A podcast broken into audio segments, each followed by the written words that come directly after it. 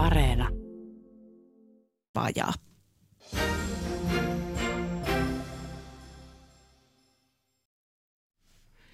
Hyvää iltapäivää, hyvät Radio Suomen kuuntelijat. Ja tervetuloa seuraamaan pääministerin haastattelutuntia. Tämä on suora lähetys. Hyvää sunnuntaipäivää kesärantaan pääministeri Sanna Marin. Oikein hyvää päivää. Poikkeusolojen takia tämä haastattelutunti on toteutettu niin, että pääministeri on virkasunnollaan kesärannassa ja kysyjät ovat kanssani täällä Ylen mediatalon studiossa. Ennen kuin mennään kysyjien kanssa eteenpäin, niin kysymys presidentti Tarja Halosen tämänpäiväisen Helsingin Sanomien haastattelun johdosta.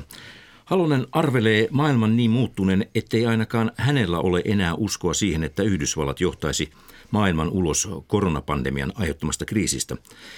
Pääministeri Marin, onko teillä samanlainen vai erilainen käsitys kuin presidentti Halosella? Mielestäni koronakriisi on osoittanut sen, kuinka paljon tarvitsemme moninkeskistä kansainvälistä yhteistyötä. Tämä näkyy niin rokotekehittämisessä kuin ylipäätänsä globaaliin pandemiaan vastaamisessa. Yksikään valtio ei pärjää vain kansallisilla toimilla, vaan tarvitsemme kansainvälistä yhteistyötä. Yhdysvaltojen rooli on muuttunut presidentti Trumpin kaudella, se pitää myöntää, mutta en ole kyllä menettänyt toivoani siitä, etteikö Yhdysvallatkin palaisi kannattamaan moninkeskisen kansainvälisen yhteistyön merkitystä ja roolia. Maailmassa asiat tuppavat nykyään muuttua nopeasti ja tietenkin toivon, että nähdään se yhteistyön arvo. Pääministerin haastattelutunnilla kysymyksiä kysytään ja pääministeri vastaa. Kyselijöinä ovat tällä kertaa talouselämälehden päätoimittaja Jussi Kärki. Hyvää iltapäivää. STTn päätoimittaja Minna Holopainen. Iltapäivää kaikille. Ja Ylen politiikan toimittaja Pirjo Auvinen. Minun nimeni on Sakari Kilpelä ja toimin tämän keskustelun puheenjohtajana. Arvoisa pääministeri, Jussi Kärki aloittaa täältä meidän päästämme kysymyksiä hallituksen tilanteesta.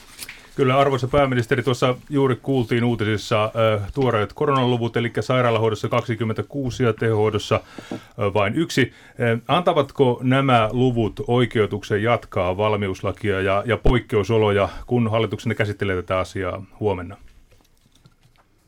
Hallituksella on huomenna neuvottelu, jossa tarkastelemme niin valmiuslain pykälien käyttöä kuin käymme hyvin laajasti läpi tätä epidemiatilannetta. Ja Odotan asiantuntijoiden arviota tilanteesta ja sen pohjalta hallitus tekee ratkaisuja.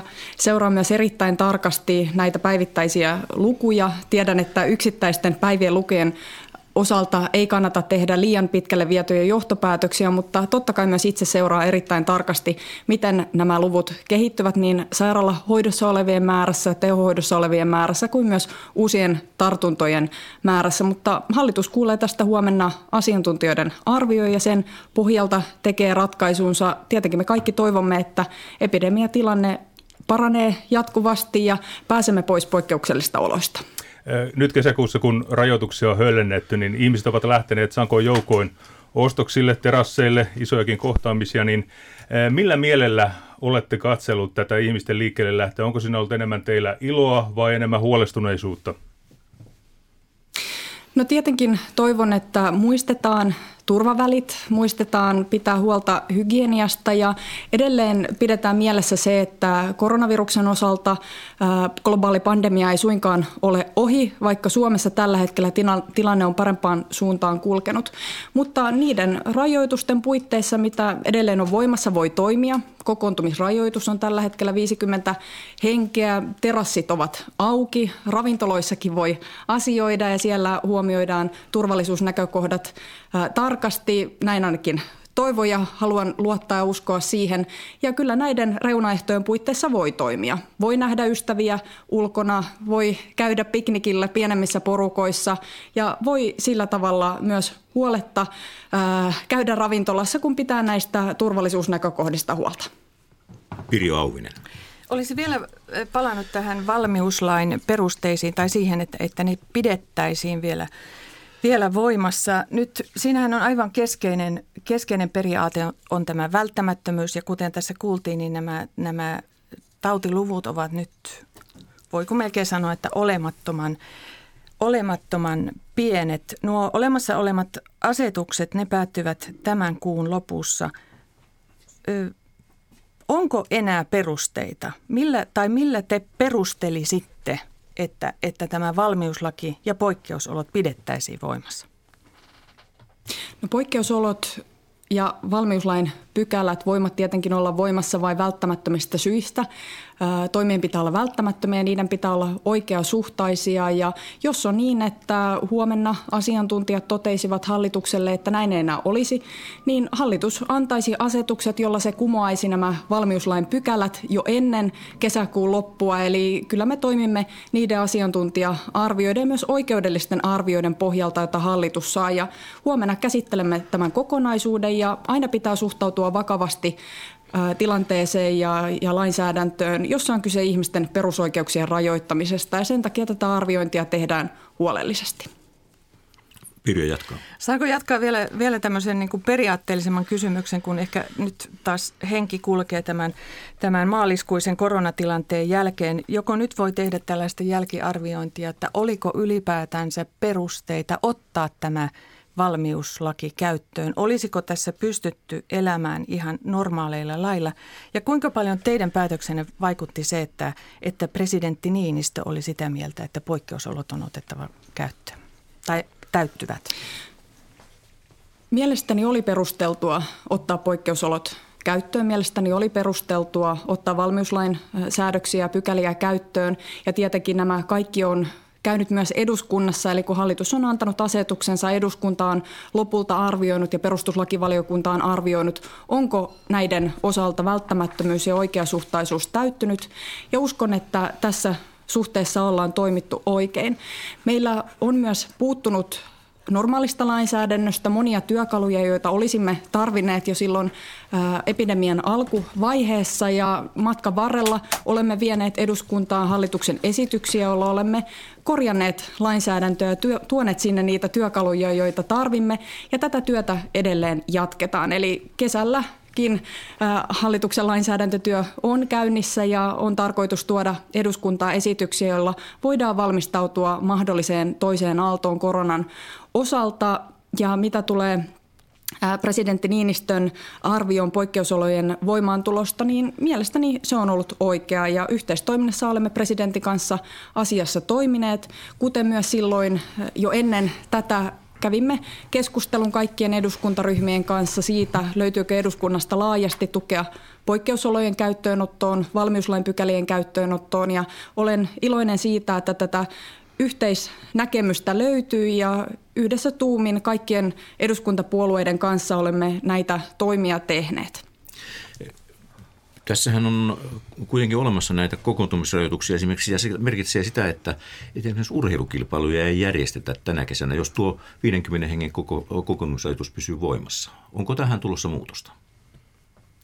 No itse asiassa tällä hetkellä on mahdollista poiketa tästä 50 hengen kokoontumisrajoitusta, mitä tulee esimerkiksi sisätiloihin tai alueellisesti rajattuihin ulkotiloihin. Siellä voidaan toimia sillä tavalla, että kun huomioidaan turvaetäisyydet, kun huomioidaan muut turvallisuuteen liittyvät näkökohdat, niin myös yli 50 henkeä voidaan ottaa esimerkiksi katsomoihin ja itse asiassa kuluneella viikolla tätä ohjeistusta vielä täsmennettiin ja ministeri Kosonen äh, tätä kävi hallituksen infotilaisuudessakin läpi. Eli on esimerkiksi urheilukilpailuihin ma- mahdollista ottaa näihin erilaisiin katsomolohkoihin äh, enemmänkin väkeä kuin vaikkapa se 500 henkeä, joka on sinne heinäkuun loppuun asti voimassa. Eli, eli kokoontumisrajoitukset yleisesti ulkona ei toivota, että olisi äh, yli 50 hengen porukoita, mutta esimerkiksi alueellisesti rajatulla ulkotiloilla, kun huomioidaan turvaetäisyydet, asiakasmäärät ja hygieniakäytänteet, niin voi toimia. Jussi Muitakin rajoituksia on tässä hieman purettu, esimerkiksi matkustusrajoituksia. Tänään muuten on tasan 35 vuotta Schengen-sopimuksen allekirjoittamisesta. Ruotsiin ei kuitenkaan äh, vielä oikein päästä, niin jääkö tästä särö Suomen ja Ruotsin suhteisiin? Hallitus on tehnyt ratkaisuja epidemiatilanteen arvioinnin pohjalta. Eli olemme katsoneet, minkälainen epidemiatilanne naapurimaissa on, lähimaissa on ja valitettavasti Ruotsissa tilanne on huomattavasti heikompi kuin Suomessa tai muissa Pohjoismaissa ja siitä johtuen emme ole vielä vapaa-ajan matkustamista Ruotsin osalta mahdollistaneet, mutta tietenkin toivomme, että sielläkin tilanne paranee ja pääsisimme näistä rajoituksista mahdollisimman pian eroon, mutta me tarkkailemme tietenkin ensisijaisesti epidemiatilannetta ja on minun mielestäni meidän vastuullamme huolehtia, että se hyvä työ ja ihmisten työ, mitä he ovat tehneet, kun he ovat huolehtineet omasta terveydestään kanssa ihmisten terveydestä, niin tämä ei valu hukkaan sen takia, että kiirehtisimme joissakin kysymyksissä, vaan kyllä hyvin tarkkaa ja harkitusti pitää katsoa näitä rajakysymyksiä myös, mutta totta kai me kaikki toivomme, että pääsemme mahdollisimman pian normaaliin elämään ja voisimme rajoja avata ihan kaikkialle Eurooppaan ja kaikkialle maailmaan. Pirjo Auvinen vielä.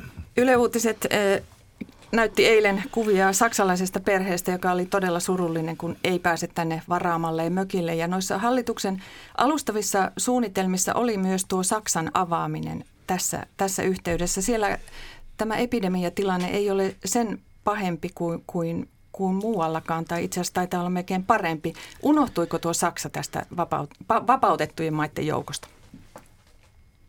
No tietenkin me tarkkailemme tätä tilannetta kokonaisuutena. Lentoliikenteen osalta ei ole ollut vielä mahdollista ää, tähän mennä, mutta, mutta tietenkin me kaikki pyrimme siihen, että Euroopassa tautitilanne kokonaisuudessaan menee parempaan suuntaan ja voimme näitä rajoituksia purkaa. Uskon, että se on kaikkien yhteinen tahto, mutta tässäkin on haluttu edetä maltillisesti ja asteittain ja mielestäni se on oikea linja.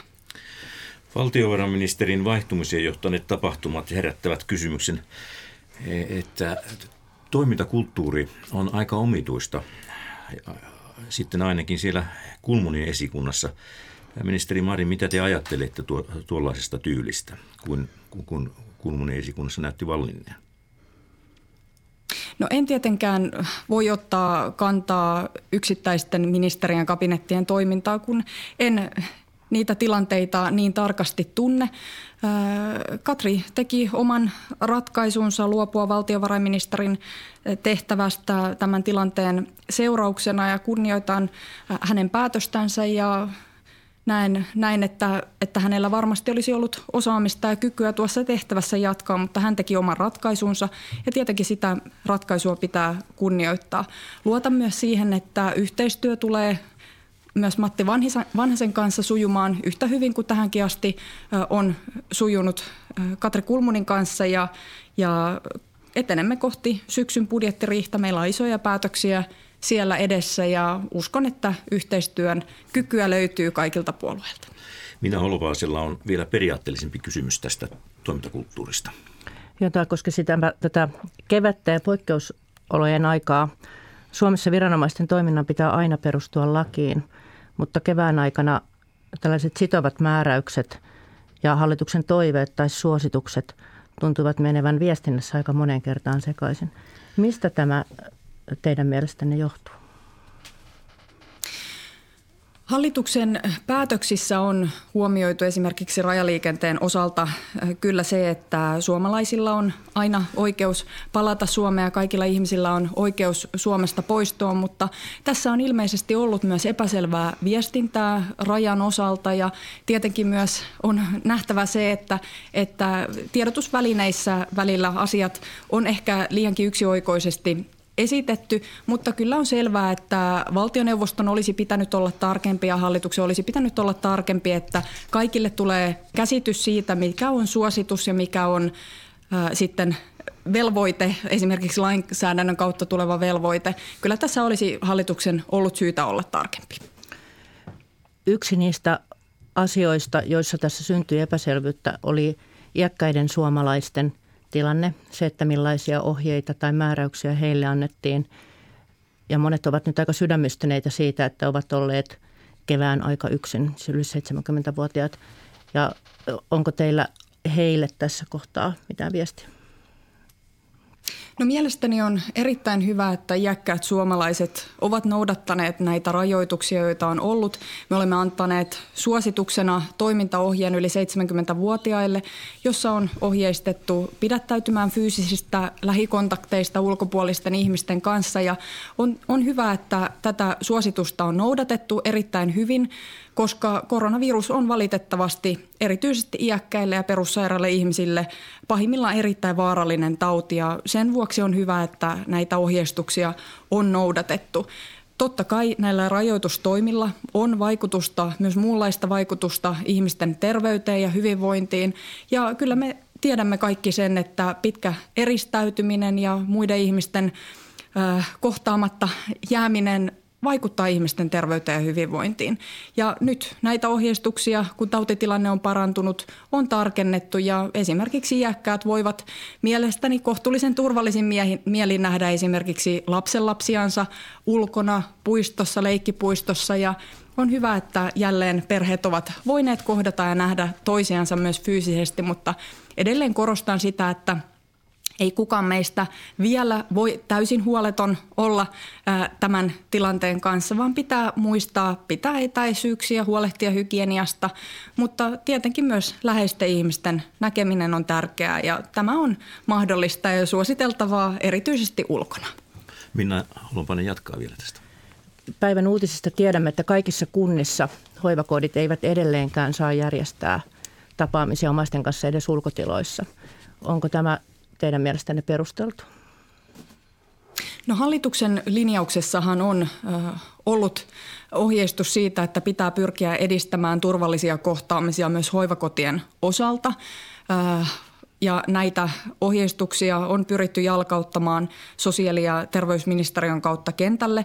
En voi ottaa yksittäisiin hoivakoteihin kantaa niihin tilanteisiin, mitä siellä on, mutta hallituksen näkemys asiasta on selvä. Eli myös hoivakotien osalta pitäisi pyrkiä järjestämään niitä turvallisia kohtaamisia, koska ne ovat ihmisille erittäin tärkeitä ja vaikuttavat ihmisten hyvinvointiin monella tavalla.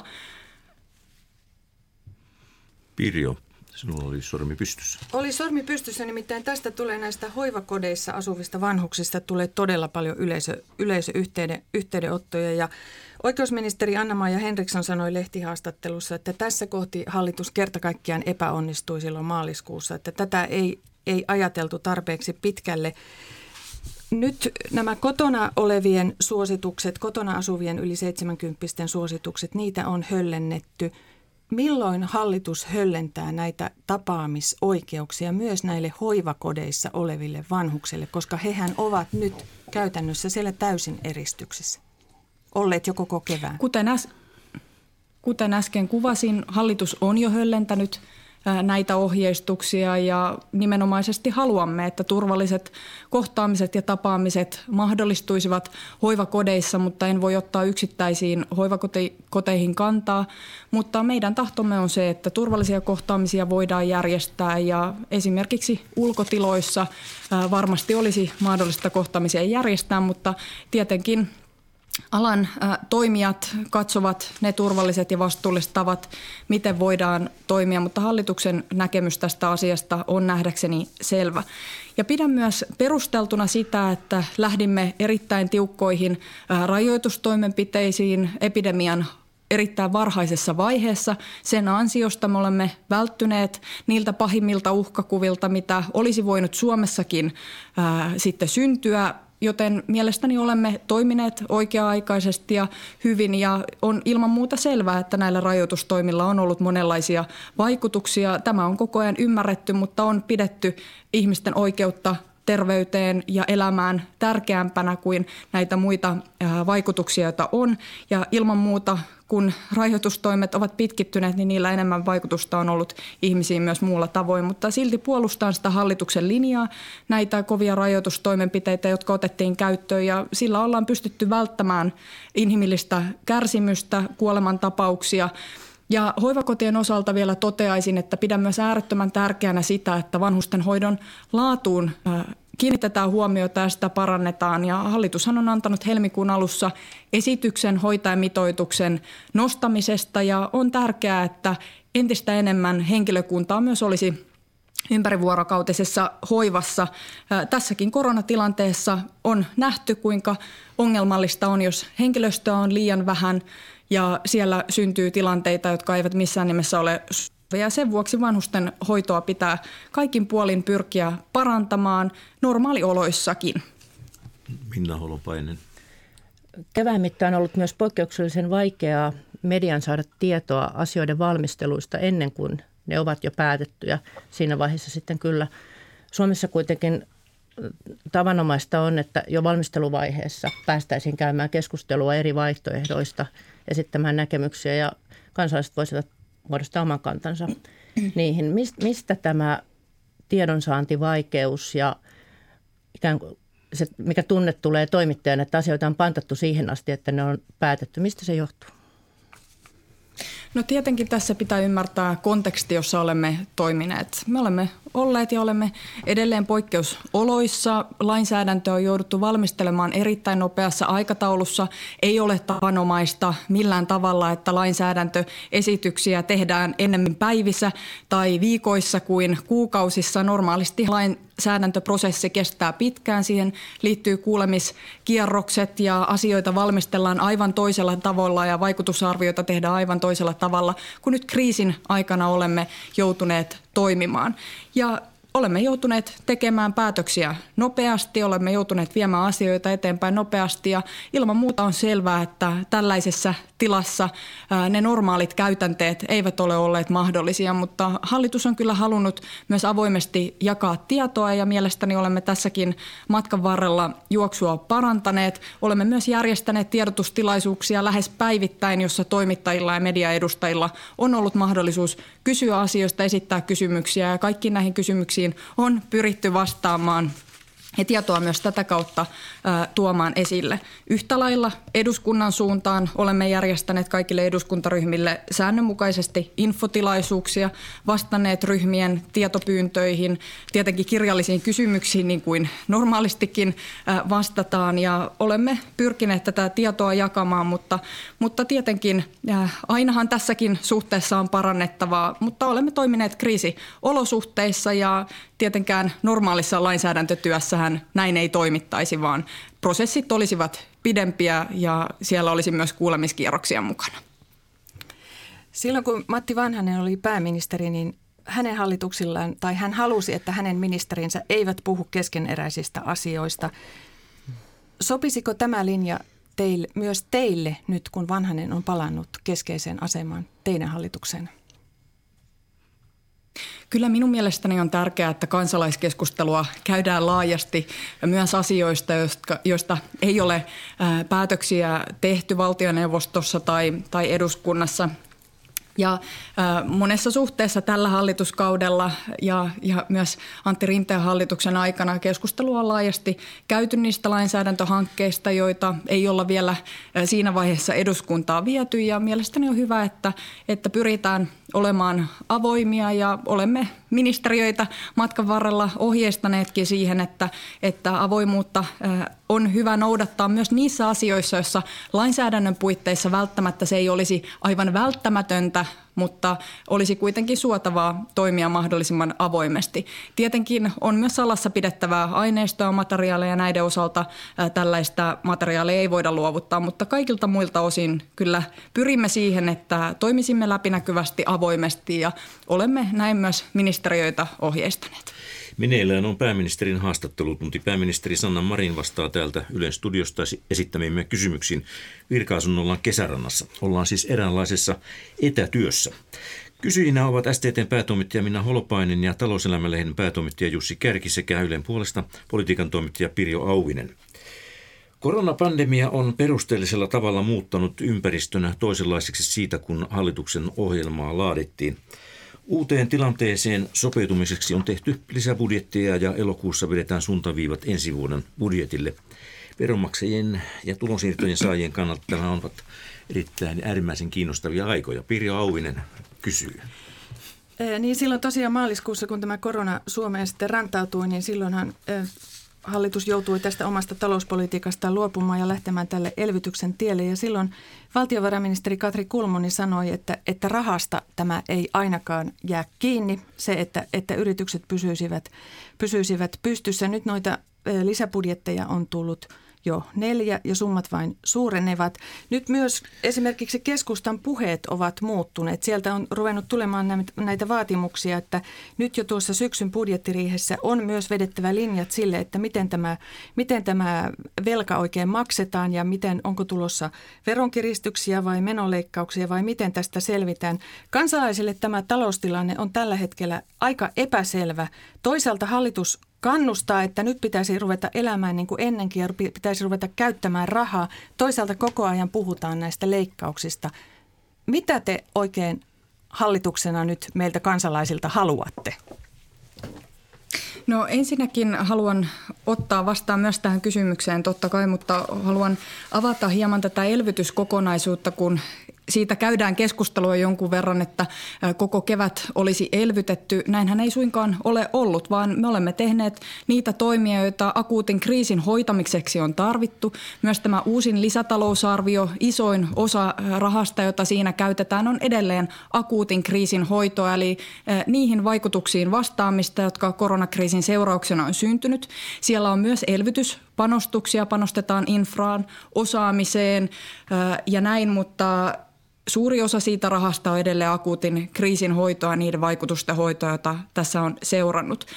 Ja mielestäni on tärkeää, että Valtio on kantanut suurta vastuuta tässä tilanteessa. Olemme ottaneet iskua vastaan ihmisten, yritysten, perheiden puolesta ja nähdäkseni myös taloudellisesti olisi kaikkein vahingollisin tie se, että näkisimme merkittävän ison konkurssiaallon, työttömyyttä ja sitä kautta erittäin pitkään vaikean suhdannetilanteen – ja kyllä meidän pitää tässä suhteessa pyrkiä siihen, että talous elpyisi, se lähtisi kasvamaan, työllisyys vahvistuisi ja tälle pohjalle myös taloudellisesti kestävää yhteiskuntaa ja julkista taloutta on mahdollista rakentaa.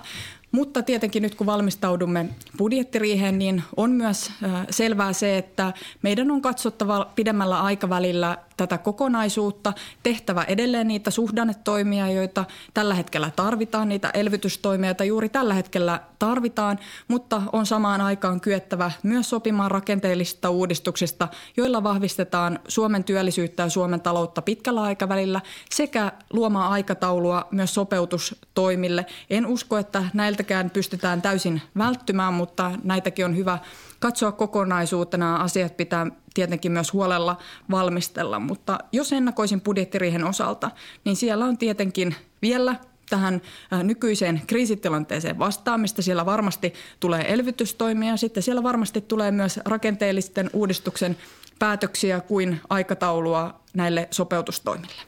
Jussi Kärki.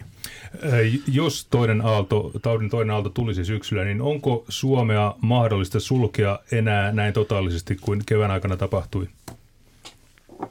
Tietenkin pitää pyrkiä siihen, että emme joutuisi yhteiskuntaa näin laajasti sulkemaan kuin tänä keväänä olemme joutuneet. Tietenkin koko kesän pyrimme varautumaan tähän mahdolliseen toiseen aaltoon niin kehittämällä tätä testaa, jäljitä, eristä, hoida strategiaa esimerkiksi nostamalla testauskapasiteettia, nostamalla jäljityskapasiteettia kuin myös varmistamalla tämän mobiilisovelluksen kautta, jota para-aikaa tehdään, että tämä kokonaisuus olisi mahdollisimman hyvin hallussa. Yhtä lailla pyrimme tietenkin suojavarusteiden osalta saamaan varastoon sellaisen määrän suojavarusteita, että olisimme tältäkin osin paremmin varautuneita kuin tänä keväänä, kuin myös muilta osin. Eli Eli työtä tehdään koko kesä sen eteen, että emme joutuisi syksyllä tämänkaltaiseen tilanteeseen, jossa yhteiskuntaa on jouduttu sulkemaan näinkin laajasti. Jussi jatkaa vielä tästä ja sitten vielä Pirjo. Saksa laskee arvonlisäveroa reippaasti elvyttääkseen ja, ja Trump laittaa tonnia ihmisten käteen. Olisiko Suomessa tällainen veroelvytys tai kuluttajien suora tukeminen mahdollista? Teillä on enemmän ollut tämmöinen julkisen, julkisen hankkeiden eteenpäin viemistä. No tietenkin, kuten äsken kuvasin, niin iso osa näistä toimista on ollut akuutin kriisin hoitoa. Ja elvytystoimia on tästä viimeisimmästä lisätalousarviosta vain osa.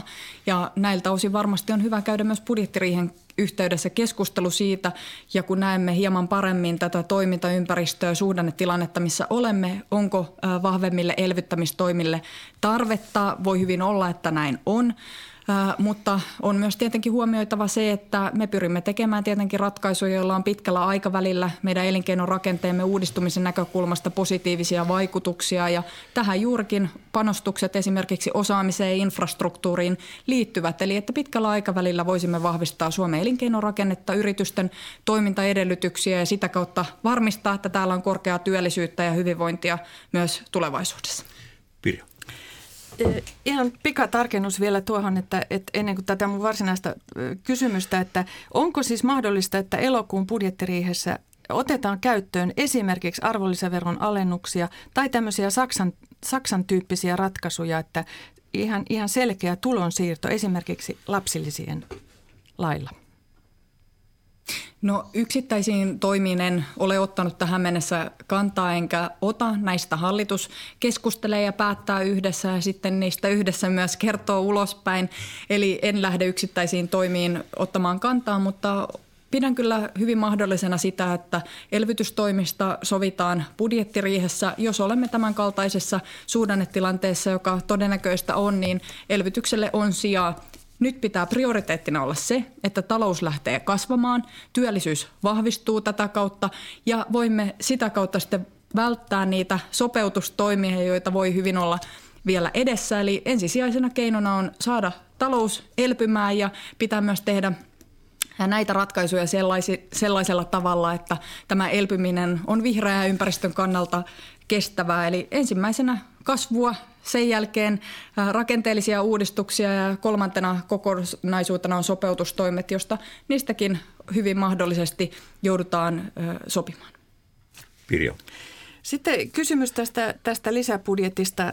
Oppositio arvostelee, että hallitus ei tässä viimeisessäkään, eli yli 4 miljardin lisäbudjetissa, tuo mitään toimia – työllisyyden kohentamiseksi. Ja, ja itsekin sanoitte, että konkursseilta on vielä toistaiseksi vältytty, mutta lomautukset ovat nyt koskeneet jo yli puolta miljoonaa suomalaista. Miksi te ette tuoneet mitään työllisyystoimia?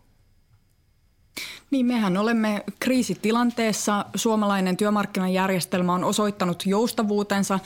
Tänä keväänä työmarkkinajärjestöt ovat kyenneet sopimaan erittäin nopeasti, erittäin mittavista toimista, joilla ollaan vältytty irtisanomisilta, eli lomautuksia ollaan helpotettu ja samalla myös lomautetuksi jääneiden asemaa ollaan vahvistettu. Eli tämä on mielestäni osoittanut sen, millä tavalla Suomessa kyetään yhteistyötä tekemään ja on erittäin hyvä, että työmarkkinajärjestöt ovat osoittaneet vastuullisuutta tänä keväänä ja kiitän, kiitän siitä työmarkkinajärjestöjä.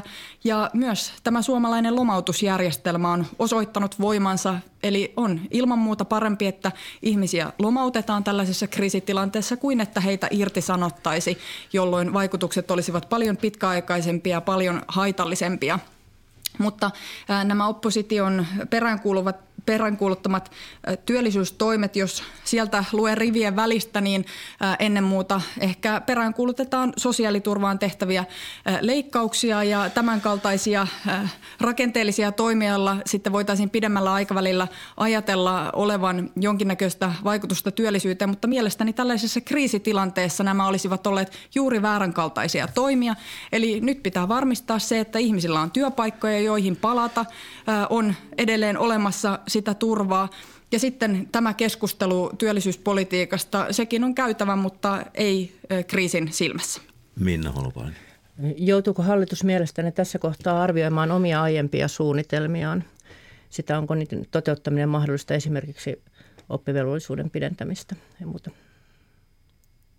No olen aikaisemminkin tänä keväänä sanonut koronakriisin aikana, että on selvää, että hallitus tulee arvioimaan yhdessä hallitusohjelmaa erityisesti menojen ja tulojen osalta, miltä osin sinne tarvitaan muutoksia. Toimintaympäristö on nyt aivan erilainen kuin se oli vielä alkukeväästä ja, ja tietenkin meidän pitää jokaisen toimia ajassa ja tehdä ratkaisuja ajassa, joten varmasti tätä arviointia tullaan tekemään – mutta sekin tehdään yhdessä, eli ei yksittäiset puolueet näitä asioita sanelle, vaan yhdessä näistä asioista sovitaan. Jussi Kärki. Koko maailma velkaantuu nyt erittäin voimakkaasti.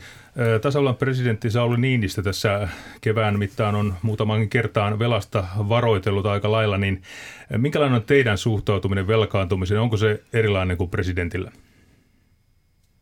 No tietenkin me olemme kaikki huolissamme siitä velan kasvusta, joka tänä keväänä olemme nähneet. Mielestäni on ollut perusteltua toimia näin, kuten aikaisemmin kuvasin, sillä, että yritykset kaatuisivat, ihmiset jäisivät työttömiksi, tulisi massa työttömyyttä, sillä olisi julkisen talouden näkökulmasta paljon tuhoisammat vaikutukset kuin sillä, että valtio velkaantuu. Mielestäni vankoin perustein tässä kriisitilanteessa ja näin toimivat myös muut maat. Eli ei Suomi tässä toimi mitenkään poikkeuksellisesti, vaan samankaltaisesti kuin vaikkapa muut Euroopan maat. Tässä tilanteessa valtiot ovat pyrkineet ottamaan iskua vastaan ja mielestäni tämä on ollut oikea linja, mutta tietenkin pidemmällä aikavälillä velkakestävyyttä on syytä tarkastella ja sitä on syytä tarkastella myös eurooppalaisella tasolla kokonaisuudessaan. Suomen osalta ennen muuta tärkeää on se, mikä meidän velan suhteemme suhteessa bruttokansantuotteeseen on. Eli tietenkin, jos saamme talouden kasvamaan ja työllisyyttä vahvemmaksi, niin velkasuhde on matalampi ja alhaisempi kuin jos ajautuisimme pitkään vaikeaan suhdannetilanteeseen ja tällaiseen kitkuttelun aikaan. Ja sen vuoksi nyt tarvitaan niitä kasvun panostuksia, joita myös näillä yhteisillä eurooppalaisilla ratkaisuilla haetaan. Pirjo. Mikä teidän näkemyksenne on siitä, missä tilassa teidän hallituksenne lopettaa? Missä, missä jamassa on silloin Suomen kansantalous? Et mihin, te, mihin te tällä hetkellä tähtäätte nyt, kun nämä, nämä mannerlaatat ovat kaikki, kaikki järisseet ja entiset, entiset tavoitteet ovat, ovat romuttuneet? No ilman muuta tavoite on se, että tämä koronakriisi olisi mahdollisimman lyhytaikainen, selviäisimme tästä mahdollisimman vähin vaurioin, eli pääsisimme palaamaan sille samalle kasvun ja työllisyyden uralle, jolla olimme ennen tätä kriisiä. Mielestäni se pitää olla ensimmäinen tavoite, että onnistuisimme tässä – ja sitten tietenkin pitää katsoa julkisen talouden kestävyyttä pidemmällä aikavälillä ja tämän osalta tarvitsemme myös uudistuksia. Emme voi puhua vain leikkauksista tai tällaisista talouden kysymyksistä, vaan me tarvitsemme uudistuksia, joilla suomalaista työllisyyttä tulevaisuudessa vahvistetaan, jolla julkinen talous olisi kestävämmällä pohjalla. Ja tästä viittaan esimerkiksi tähän aiemmin esille nostettuun oppivelvollisuuteen. Monet taloustieteilijätkin katsovat, että tämä on juuri sen kaltainen rakenteellinen uudistus, jolla vahvistetaan työllisyyttä pitkällä aikavälillä. Jokainen meistä tietää, että nuori, joka, jolla on pelkästään peruskoulun todistus takataskussa, niin työllistyy huomattavasti heikommin kuin nuori, jolla on vähintään toisen asteen koulutus tausta. Eli kyllä meidän pitää pyrkiä varmistamaan, että jokaisella meidän nuorellamme on edellytyksiä työllistyä, pärjätä elämässään, elättää itsensä, elättää perheensä ja tähän oppivelvollisuuden pidentämisellä tähdetään. Ja toisena isona kokonaisuutena mainitsen sote-uudistuksen, jota ollaan pitkään, aivan liiankin pitkään tehty ja toivon mukaan tällä hallituskaudella tämäkin kokonaisuus saadaan maaliin. Mehän olemme koko kevään työstäneet sote-uudistusta koronakriisistä huolimatta ja nyt tämä kokonaisuus on lähtenyt äh, lainsäädäntöneen lausuntokierroksille eli toivon mukaan vielä tämän vuoden puolella voidaan viedä tämä kokonaisuus eduskuntaan? No tuossa tuli eh, selväksi, että eh, tämä on ohjelmassa edelleen tämä oppivelvollisuuden pidentäminen. Entäs se vappusatanen? Se ei ole aivan, sitä ei ole aivan kokonaan vielä, vielä eläkeläisille maksettu. Säilyykö se ohjelmassa? No kyllä näen näin, että, että tämän eh, kokonaisuuden osalta on vaikea edetä. Hallitusohjelmaanhan on kirjoitettu, että normaalissa suhdannetilanteessa, vahvistuvassa suhdannetilanteessa tähän kokonaisuuteen olisi mahdollista palata, mutta tilanne on muuttunut nyt niin dramaattisesti, että vaikea nähdä, että tämän kaltaisiin määrärahoihin olisi mahdollista tällä hallituskaudella enää mennä, mutta on tärkeää, että eläkkeitä on nostettu ja, ja pienimpiä eläkkeitä on korotettu nyt tämän vuoden budjettiin ja näitä päätöksiä on tehty, mutta tämän lopun osalta niin valitettavasti ympäristö on muuttunut niin paljon, että en usko, että tähän on mahdollisuuksia tällä hallituskaudella. No niin kuin tuossa todettiin, maanantaina lausuntokierroksille on lähdössä esitys uudeksi sotemalliksi. Tästä kysymyksiä. Minna Holopainen. Tähän esitykseen on sisällytetty Savon maakuntien tuleva kohtalo ja hallitus pyytää lausuntoja kahdesta vaihtoehdosta. Toisessa Itä-Savon sairaanhoitopiirien kunnat sijoittuisivat Pohjois-Savoon ja toisessa ne jäisivät Etelä-Savoon. Kuitenkin keskustan Katri Kulmuni on myöntänyt, että hallituksessa on erimielisyyttä ollut tästä. Minkä takia lausuntokierrokselle lähtee ehdotus, jota keskusta ei näytä hyväksyvän? Hallituspuolueiden kanssa on yhteistuumiin sovittu siitä, että molemmat vaihtoehdot ovat vielä avoinna ja tähän kokonaisuuteen palataan myöhemmin. Eli tämä kysymys tulee myöhemmin ratkaistavaksi ja molemmat vaihtoehdot ovat ää, tasapuolisina olemassa ja hallitus sitten yhdessä linjaa, miten tämän osalta toimitaan. Mutta ää, on totta, että tässä on erilaisia näkemyksiä hallituspuolueiden välillä. Itselläni ei ole vahvaa kantaa kysymykseen, vaan pidän ennen muuta tärkeänä sitä, että sote-uudistus saadaan vietyä eduskuntaan ja menee eteenpäin. Ja tietenkin myös tämä yksittäinen kysymys pitää ratkaista, mutta se on vain yksi kysymys monien muiden joukossa ja uskon, että siihenkin kyllä ratkaisu saadaan, jonka taakse kaikki hallituspuolueet voivat tulla. Jussilla oli sormi pystyssä. Niin, tämä sote-uudistus on ollut ratkaisevassa roolissa tuon kestävyysvajeen kiinni kuromisessa. Nyt näyttää siltä kuitenkin, että, että sotessa ei puhuta enää kolmen miljardin euron säästöistä, eli kustannusnousun hillitsemisestä. Miksi näin? No Kyllä näkisin näin, että meidän pitää turvata ihmisille hyvät sosiaali- ja terveydenpalvelut tulevaisuudessa ja on kustannuspaineita johtuen siitä, että meillä väestö ikääntyy ja, ja huoltosuhde ää, äh, ei ole tulevaisuudessa toivotun kaltainen. Mutta varmasti myös tehostamistoimilla on mahdollista saavuttaa kustannus äh, paineen hillintää. En usko, että kustannussäästöjä suoranaisesti, kun väestö ikääntyy, mutta sen kustannuspaineen hillintää on mahdollista tehdä. Ja kyllä tämäkin kokonaisuus on tässä sote-uudistuksen kokonaisuudessa, joka lausuntokierrokselle on lähtenyt huomioitu. Miten, miten käy kestävyysvajeelle, jos tämä palanen ei ole täydellä voimalla siellä auttamassa sen, sen kiinni kuromisessa? No itse näen näin, että kun aikaisemmilla kierroksilla tätä sote-uudistusta on viety eteenpäin, niin en ole pitänyt realistisena äh, niitä äh, arvioita, mitä on tullut näihin sote-uudistuksen myötä tuleviin säästöihin. Sen takia itse puhun siitä, että meidän tehtävämme on pyrkiä lisäämään tuottavuutta sillä tavalla, että tätä kustannuspainetta voidaan hillitä, mutta sitä, että nykyisistä sosiaali- ja terveydenhuollon menosta voitaisiin merkittävästi leikata, niin en tähän kyllä usko ihan johtuen siitä, että meillä väestö ikääntyy, palvelutarpeet kasvavat ja jo sen osalta, että saisimme sitä kustannuspainetta hillittyä, niin se olisi iso onnistuminen ja tätä työtä pitää tehdä, mutta mitään miljardi luokan leikkauksia sosiaali- ja terveydenhuollon palveluihin en näe, että ne ovat mahdollisia. Teidän kumppaninne hallituksessa keskusta kuitenkin pitää, että, että tämä on selkeä tällainen säästökohde verrattuna veronkiristyksiin ja menojen leikkauksiin, että he, he vaativat uudistuksia, muun muassa sote-uudistusta juuri sen takia, että siitä saataisiin säästöjä. Te olette siis eri mieltä tästä. En näe, että olemme eri mieltä. Tässä on nyt ehkä äh, toimittaja tulkitsee asiaa nähdäkseni äh, hieman – hieman eri tavalla. Eli, eli nähdäkseni myös keskustan puolelta on puhuttu siitä, että pitkällä aikavälillä saadaan tätä kustannuspainetta hillittyä, sitä kautta äh, haettua säästöjä suhteessa siihen, että nämä kustannukset jatkuvasti nousisivat, mutta en en usko enkä ole sellaista havainnut, että keskusta vaatisi merkittäviä miljardiluokan leikkauksia sosiaali- ja terveyspalveluista, vaan nähdäkseni tämä ajattelu on tässä aivan sama puolueiden välillä. Eli hillitään kustannuspaineita ja sitä kautta pitkällä aikavälillä saadaan säästöä aikaiseksi. Minna Olpan. Tunnetusti aiemmat hallitukset ovat yrittäneet jo löytää ratkaisua tähän soteasiaan.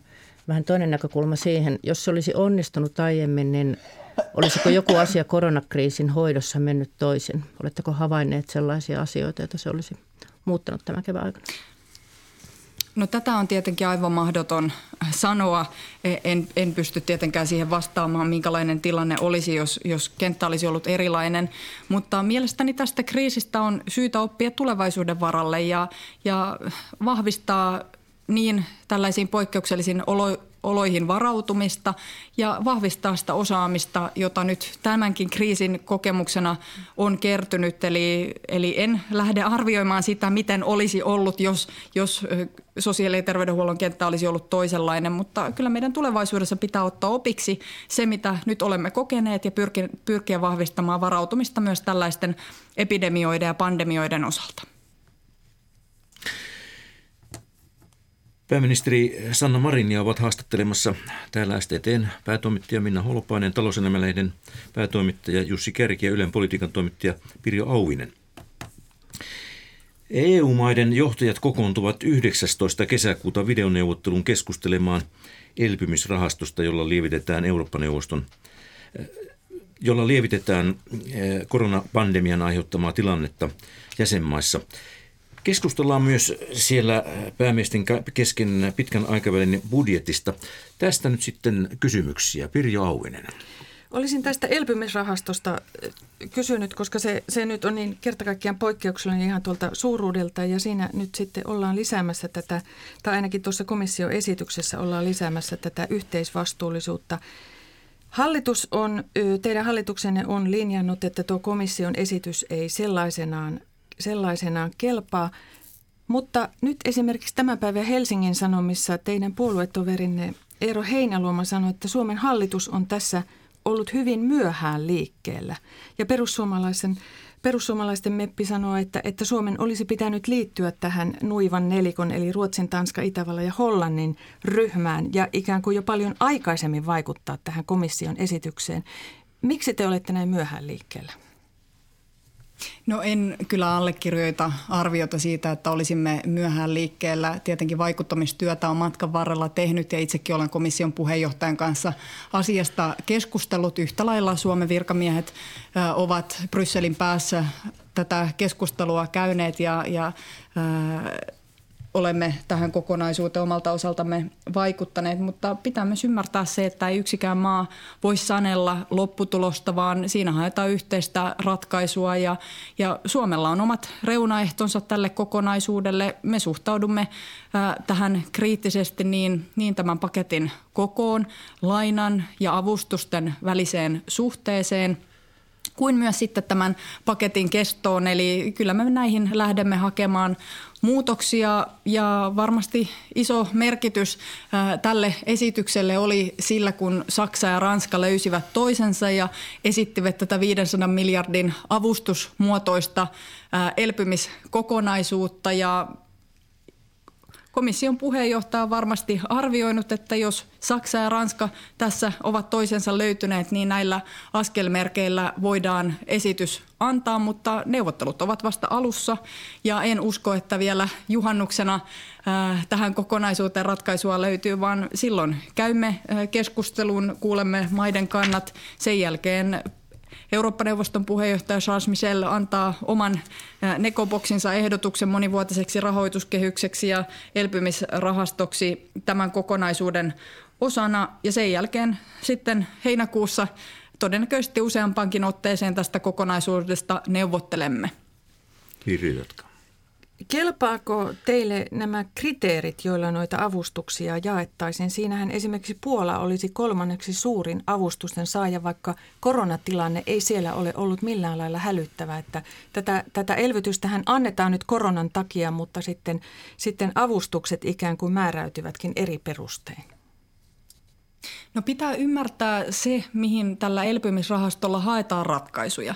Tämä koronakriisihän on vaikuttanut kaikkien valtioiden talouteen erittäin dramaattisella tavalla, eikä se ole ollut riippuvainen siitä, minkälainen koronaepidemia kussakin maassa on. Esimerkiksi Suomi on erittäin aikaisilla toimilla pystynyt välttämään pahimman skenaarion koronaviruskriisistä ja epidemiasta, mutta silti tällä on ollut iso vaikutus meidän talouteemme, koska olemme joutuneet sulkemaan ja rajaamaan yhteiskunnan monia toimia, joilla on iso vaikutus talouteen. Esimerkkinä vaikkapa ravintolatoiminnan määräaikainen sulkeminen. Sillä on ollut iso vaikutus talouteen, vaikka koronatilanne sen ansiosta on pystytty pitämään hyvänä. Eli ei pidä ajatella niin, että rahaa jaettaisiin ikään kuin vain sen mukaan, missä maassa on ollut koronaepidemian osalta heikoin tilanne, vaan pitää katsoa tätä taloudellista kokonaisuutta, jonka se on kaikkiin maihin aiheuttanut. Ja tämän rahaston osalta tietenkin pyrkimyksenä on se, että koko Eurooppa elpyisi. Ja tämäkin meidän pitää, pitää mielessä, kun tästä kokonaisuudesta keskustelemme. Se ei ole paketti, jolla pyritään joitakin yksittäisiä jäsenmaita pelastamaan, vaan sillä haetaan Euroopan yhteistä elpymistä. Ja tämä on ilman muuta myös Suomen etu, mutta kyllä me näitä kriteereitä tulemme kriittisesti tarkastelemaan. Ja Suomen osalta tietenkin esimerkiksi sillä, että – minkälaisella ajanjaksolla näitä taloudellisia vaikutuksia tarkastellaan on väliä, koska me tiedämme, että vientiin tämä kriisi tulee osumaan vasta seuraavassa vaiheessa. Ensimmäisessä vaiheessa olemme nähneet reaalitalouden ja erityisesti palvelualoilla tämän tilanteen, mutta vientiin tämä voi vaikuttaa myöhemmässä vaiheessa ja sen vuoksi on tärkeää, että laajasti katsotaan näitä taloudellisia vaikutuksia, joita tällä koronaviruspandemialla on ollut pieni askel taaksepäin. Pirjo Auvinen kysyi tästä Puolan esimerkiksi suuresta osuudesta. Nyt Puola on kuvisteltu pitkin matkaa sen takia, että se on suuri nettosaaja jo ennestään EUn budjetissa. Ja, ja, ja samaan aikaan se viisi veisaa niille periaatteille ja arvoille, jotka, joita EUssa pidetään tärkeänä, niin tässä syntyy uusi mekanismi, jolla rahaa annetaan Puolalle. Pidättekö tätä sanotaanko periaatteellisesti oikeana? No tietenkin Suomelle on tärkeää, että näihin kokonaisuuksiin liittyy ehdollisuuksia. Ö, ovat, puhutaan sitten tästä monivuotisesta rahoituskehyksestä kokonaisuudessaan. Esimerkiksi näitä vihreän rahoituksen ohjelmia, niin meille on tärkeää, että maat ovat sitoutuneet niihin ilmastotavoitteisiin, joita Euroopalla yhdessä on, ja myös toimeenpanee nämä tavoitteet käytännössä. Eli kyllä Suomi on kannattanut vahvaa ehdollisuutta yhtä lailla. Oikeusvaltioperiaatteen noudattaminen on meille erittäin tärkeää. Tätä olemme joka kohdassa pitäneet esillä, emmekä ole ainoa maa, mutta en myöskään halua lähteä arvioimaan nyt yksittäisiä jäsenmaita tämän kokonaisuuden osalta. Siellä on monia maita, jotka ovat nettosaajia ja sitten siellä on maita, jotka ovat nettomaksajia, mutta esimerkiksi myös Suomi on, on onnistunut historian saatossa saamaan äh, isoja äh, kokonaisuuksia myös itsellensä. Erityisesti esimerkiksi horisonttiohjelmassa olemme olleet perinteisesti saajien puolella ja tietenkin meidän etumme on se, että, että myös tulevissa rahoituskehysneuvotteluissa nämä Suomen vahvuudet huomioidaan ja saamme myös Suomeen sitten tätä yhteistä kokonaisuutta.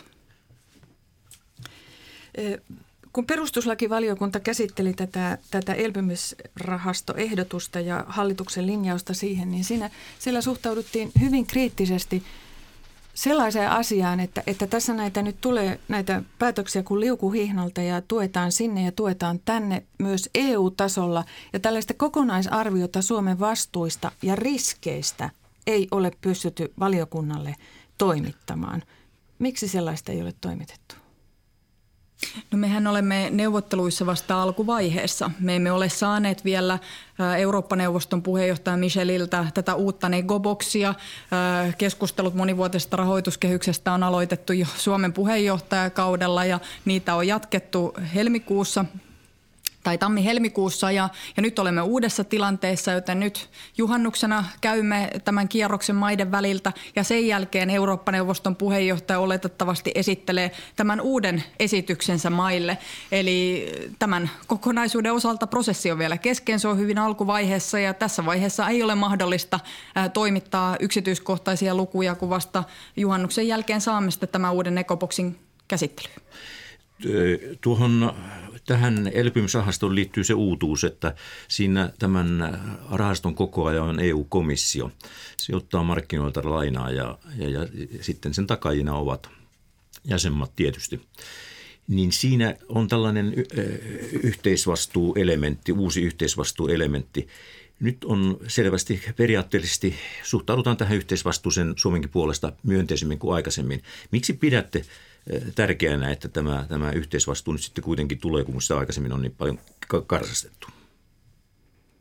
No Suomi suhtautuu rakentavasti tähän kokonaisuuteen. Me olemme valmiita käymään keskusteluja. Meillä on omat reunaehtomme ja suhtaudumme osaan näistä asioista hyvin kriittisestikin, mutta me olemme rakentavia, olemme valmiita käymään keskusteluja ja etsimään yhteisiä ratkaisuja. Ja tietenkin tämä kokonaisuus on kokonaisuus, jolla pyritään vauhdittamaan koko Euroopan kasvua.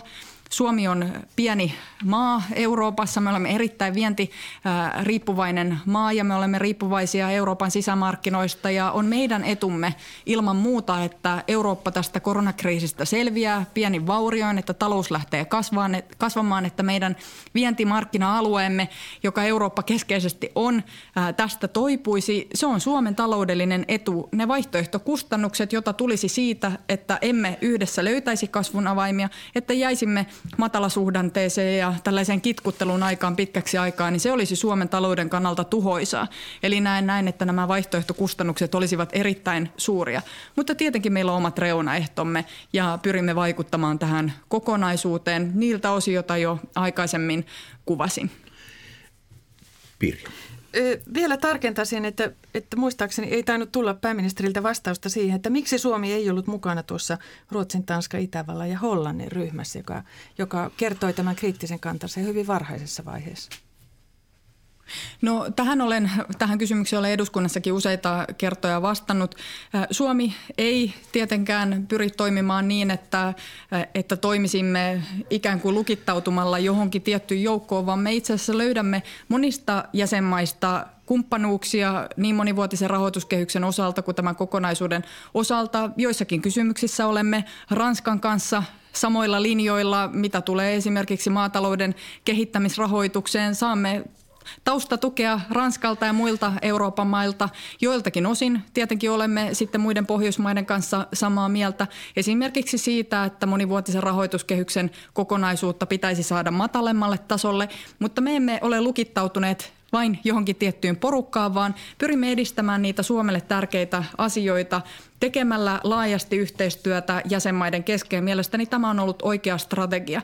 Ja mitä tulee sitten vielä tähän niukkaan nuivaan nelikkoon, josta puhutaan, johon todella Hollanti, Itävalta, Ruotsi ja Tanska kuuluvat, niin näiden jäsenmaiden osalta heille tärkeä kysymys on myös nämä jäsenmaksu korjaukset, joita Suomi ei ole saanut. Meille on ollut edullisempaa hakea Suomea koskettavaa kokonaisratkaisua, joka meille taloudellisesti kokonaisuudessaan järkevä. Me emme tästä jäsenmaksukorjauksesta ainakaan historian saatossa olisi hyötyneet samalla tavalla kuin nämä, nämä neljä muuta maata – ja sen vuoksi emme myöskään näiden maiden osalta ole tämän kokonaisuuden osalta samaa mieltä. Itse asiassa Suomi on perinteisesti vastustanut näitä jäsenmaksukorjauksia, koska ne vaikuttavat myös meidän ää, tähän nettomaksuasemaan. Eli meillä on eri maiden kanssa erilaisia yhtenäväisiä intressejä ja pyrimme toimimaan kaikkien kanssa yhteistyössä niissä asioissa, jotka ovat meille tärkeitä. Mielestäni ei kannata lukittautua vain johonkin porukkaan, vaan kannattaa pyrkiä edistämään Suomen etua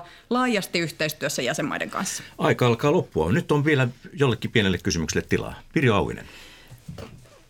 Joo, tämmöinen hallituksen työ, työtilanteeseen liittyvä kysymys. Te kerrotte Me Naiset-lehden haastattelussa, että toivotte kovasti pikkusisarusta tyttärellenne. Hallituksessa on nyt jo parikin tällaista järjestelyä. Keskustan Annika Saarikko on ollut vanhempainvapaalla ja Vasemmistoliitto myös vaihtaa ministeriä tämän, tämän vanhempainvapaan takia. Olisiko tällainen järjestely mahdollinen myös pääministerin kohdalla? No jos näissä tilanteissahan esimerkiksi Annika Saarikon osalta on ollut kyse siitä, että hän on eronnut ministerin tehtävästä, on tullut toinen ministeri tilalle ja pääministerille tietenkään tämänkaltainen järjestely ei ole mahdollinen, koska kun pääministeri eroaa, niin silloin koko hallitus eroaa ja, ja tämä tilanne olisi erilainen, mutta kuten olen todennut, niin nuorena naisena pitää myös huomioida perhetilanne silloin, kun se on ajankohtainen. Ei naiset voi jättää perhettä odottamaan sinne uran jälkeiseen aikaan, vaan näitä asioita tietenkin omassa